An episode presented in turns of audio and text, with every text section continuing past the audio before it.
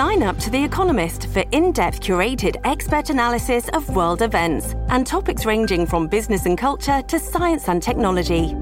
You'll get the weekly digital edition, online only articles, curated newsletters on politics, the markets, science, culture, and China, and full access to The Economist Podcast Plus. The Economist is independent journalism for independent thinking. Go to economist.com and get your first month free. I'm Demian Bulwa. Today on Fifth and Mission, vaccine FOMO. As more and more people across the Bay Area get vaccinated, it's hard for the rest of us to be patient, especially when everyone seems to be posting inoculation selfies on Instagram and finally making post pandemic plans. It's hard not to think of the world as consisting of two types of people those who've gotten their shot and those who haven't. This FOMO, or fear of missing out, is consuming the unvaccinated. Reporter Ryan Kost will join us to talk about that. And later in the show, Erin Allday is going to be here. She'll tell us what we need to know about the prospect of a fourth surge of cases in the Bay Area after President Biden pleaded with states to reinstate mask mandates. Ryan Kost, thanks for coming on. Hi, Demian. Thanks for having me. Yeah, this is a, a really fascinating story. What is vaccine FOMO?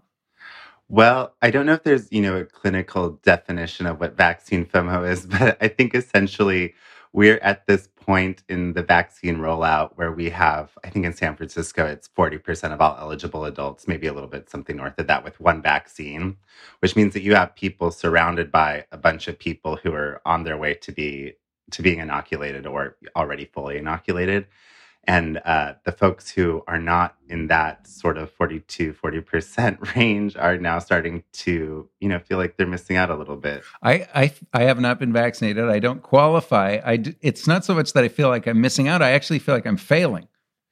Yeah so one person that i talked to a, a younger woman named shuvi she said that uh, all of her friends had been vaccinated and it was sort of getting to her and that she was wondering if she just wasn't trying hard enough like you know maybe she should just be calling more walgreens. Maybe she should be out at the moscone center at 6 a.m waiting for you know some of those waitlist spots or whatever.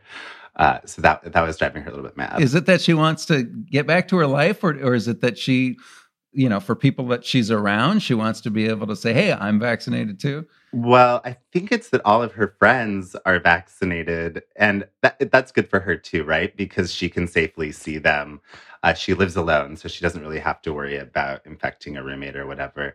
But I think it's just this idea that once you get vaccinated, there's this whole world of possibilities that opens up before you. So, whether that is finally celebrating the 30th birthday that she missed last year, or finally booking a trip to go see family in India who she hasn't seen in a very, very long time.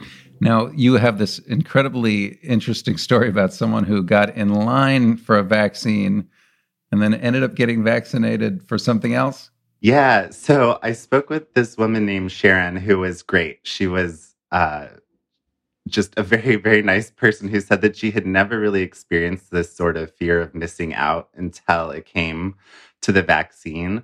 Initially, she was, you know, she said that she was thinking that she would be lucky if she got a vaccine by July. You know, that was sort of her her time window until suddenly her parents are vaccinated, uh, her husband is vaccinated, and her three best friends, one of which lives in New York, two of which are uh, in Northern California, they were all vaccinated too. And so then it just started driving her a little bit crazy. So she went one early morning to Moscone Center where they do have a, a sign up list for if they have extras that will go bad, they'll give you a call she said that her friend had done that the day before and had gotten vaccinated that night. But when she went the next day, she ended up waiting an hour only to be told that the list was too full. So she said she got in her car, went to her doctor's office, and got a shingles vaccine uh, for which she was six years overdue, I think. Um, Why and, did she do that? Well, it wasn't just to get any vaccine. It was because she knew that if she did that, she would have to wait at least two weeks before she could get her first dose of the of the coronavirus vaccine. So it sort of uh, pumped the brakes on her search. She she didn't feel as much pressure to constantly be refreshing websites or calling places or you know looking for opportunities to volunteer or whatever the case might be. That is amazing. Yeah, she was. Great. So just for her own sanity. For her own sanity, and when I talked to her, she said that uh, that two week time period was um, slowly, slowly clicking down, and she wasn't sure what she was going to do once she was eligible again. She's got to find some lines to stand. Something in, else, yeah. Uh, tell us who else did you did you speak to that's going through this uh, this roller coaster? Yeah, well, I spoke with um, one with one gentleman who was pretty pretty chill about everything. He said that his wife was recently vaccinated, that uh, they have their extended family that was vaccinated, and while I was on the phone with them, with him, really, he mentioned that they were kind of looking at Memorial Day to go visit some family in Austin, Texas. And I just asked, you know, well, if, if you're not vaccinated by Memorial Day, do you think your wife will go without you? And so he turned around and asked her, you know, jokingly. Um, but her response was probably yes. if it took too long for him to get vaccinated, she might have to because she hasn't seen her family, you know, in over a year. Um, so yeah, so that's a big part of it too, right? You don't want to be the odd man out or the person who's sort of holding everybody else's plans up. Yeah, I mean, uh, there there was talk early in the pandemic about whether we should all wear, you know, wear our passports on our sleeve and and this sort of gets at some of that. I mean even if even if you don't have to actually wear it on your chest you know it. Yeah i mean that's something that got me thinking about this story honestly was reading about some of the green passes i think they call them in israel where you can only get into certain venues if you have your inoculation passes and i know they're starting something similar in new york city new york state um, but yeah that had me thinking about all the people who are probably you know want to get ahead of that that deadline so, Ryan, in this story, and also in weeks and months past, you've been talking to a lot of people about the prospect of restarting life. Um, w- what do they say? I mean, what are, what are people's biggest uh, fears and what are their biggest hopes? Yeah, well, so a lot of it, of course, comes down to family. Making trips back home is always sort of a theme when I'm talking to people. This one was kind of fun because some of the really small, uh, inconsequential things came up. So Sharon, the woman who went and got her um, shingles vaccine, was talking about how nice it would be just not to get her mask tangled in her earrings along with her earphones and everything. You know, when you're leaving the house, uh-huh. just something as like basic as that seemed sort of exciting. Another guy I talked to was just saying how nice it would be to have dinner with his friends without his jacket on or to be able to smile at somebody on the street while he passed them. So, oh my God, I've, I've been experiencing that lately. Like you realize that you can't smile at someone, they have no idea what's going through your mind. Yeah, and you really struggle to convey it with your eyes and probably just look like you're freaking out or something. Yeah, I've been there. Do you think we're going to have like leftovers from that where our eyes are going to be doing all sorts of things even after we don't have to wear the masks anymore? I, I mean, I think it's definitely possible. I don't know. I mean, I, I don't know if you've experienced this, but there have been a couple times when I've left the house without a mask and it feels really natural at first until suddenly you're 10, 20 feet down the sidewalk and it just occurs to you, oh no. So you have to run back inside and go get it. Um, I think it's going to be a while to break those sorts of habits. And of course, you know, as you said earlier, um, that's still a ways away. I know that the president today said that he would still like to see states keeping up with their mask mandates um, until we have this more under control. No, I went out to dinner last night and I, I got out of the car and I was almost to the restaurant and realized that I have my mask. It's because I'm like feeling like it's over. Like I, my mind is already moving in that direction. Yeah, I will say I think I'm one of the people in, in conversations that I have with other journalists, I think that we're going to fall back into old habits a lot faster than some other people think that we will. I just think it's kind of human nature to do that. But um, but yeah, I think it'll be a little bit weird at first. All right, Ryan. Well, thanks for joining me. Thank you so much. That was Ryan Kost, Chronicle reporter. We're going to take a quick break on Fifth and Mission. When we come back, Erin Allday is going to talk about fears of a fourth surge of the pandemic. We'll be right back after a short break. You can support Fifth and Mission and the newsroom that creates it by signing up for unlimited Chronicle access at sfchronicle.com/pod. This episode is brought to you by Shopify. Whether you're selling a little or a lot, Shopify helps you do your thing, however you cha-ching. From the launch your online shop stage all the way to the we just hit a million orders stage. No matter what stage you're in, Shopify's there to help you grow. Sign up for a $1 per month trial period at shopify.com slash special offer, all lowercase. That's shopify.com slash special offer. Welcome back to Fifth and Mission. I'm Demian Bulwa. I'm now joined by health reporter Erin Allday, talking about the fear of a fourth wave of the pandemic. But first, Erin, what do you think about this idea of vaccine FOMO that Ryan Kost is writing about? It's super real.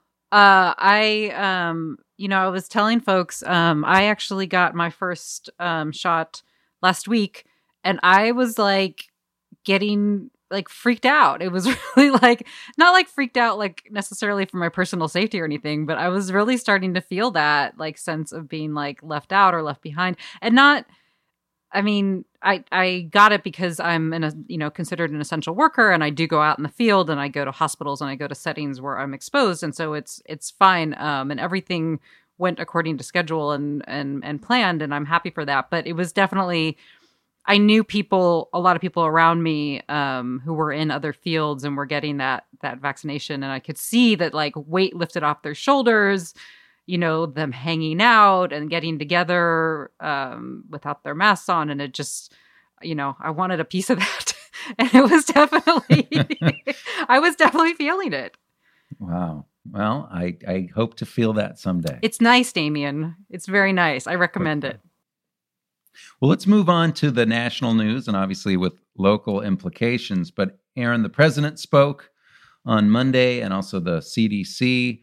There is fear that we could have one more big surge coming up. Yeah, there. Um, you know, we're, we've been hearing sort of warnings about this um, increasing in urgency pretty much every day over the last week or so, um, and I think you know we're getting um, you know the the problem is that we were seeing at first there was this this kind of the cases weren't dropping as fast as they had been and then we saw them leveling off and now we're seeing nationally that cases are trending up um, just kind of overall up about 10%, I think the head of the CDC said today.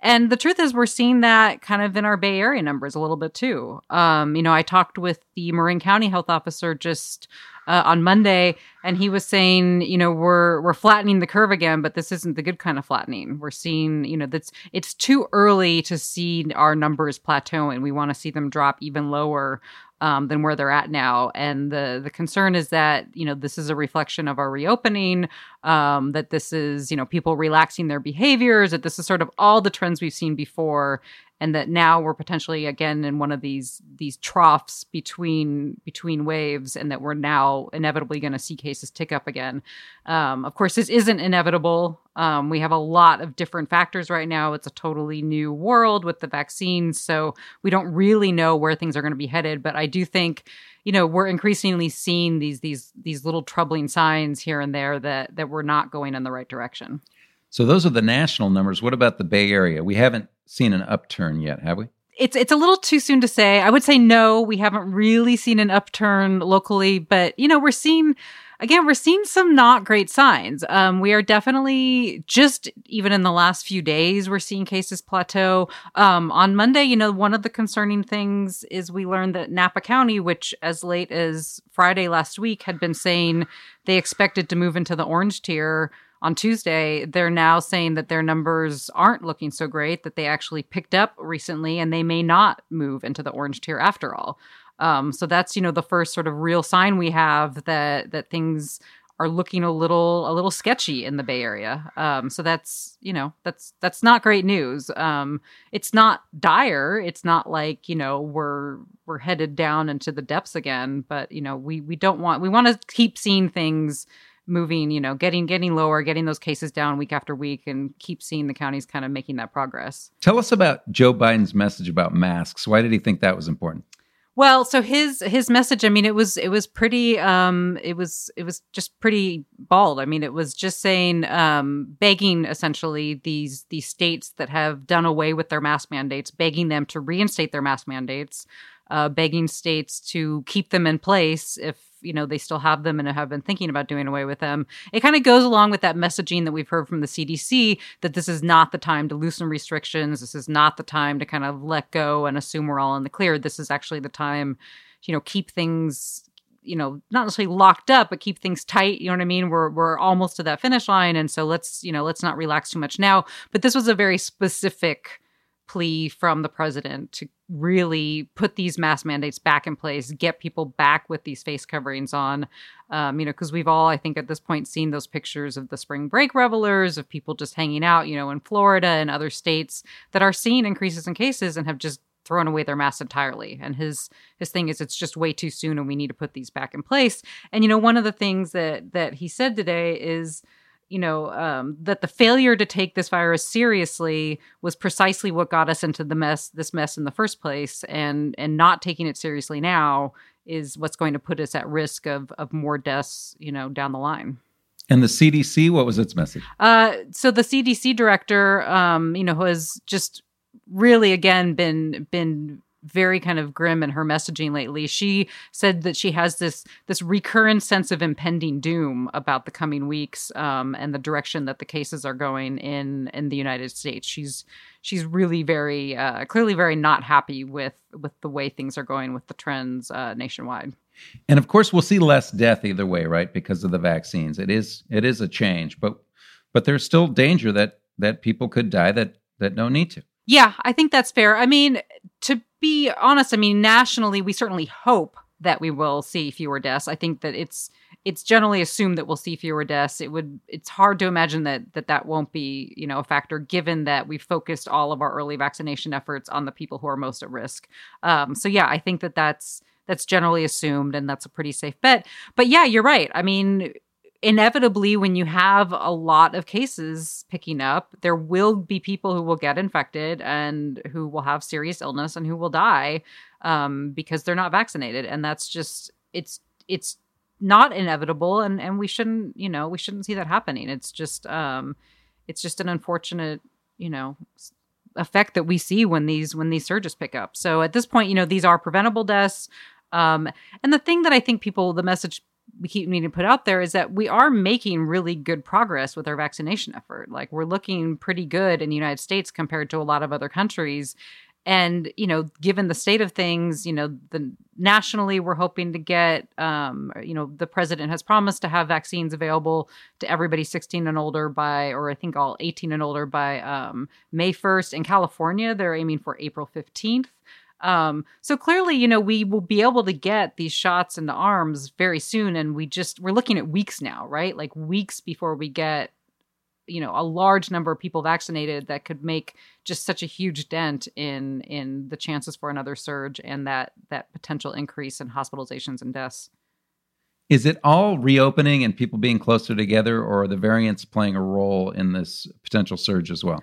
Uh, I think we assume that the variants are playing some role. It's really hard to sort of split out what's what's the bigger issue here. Um, it's probably both of those things combined.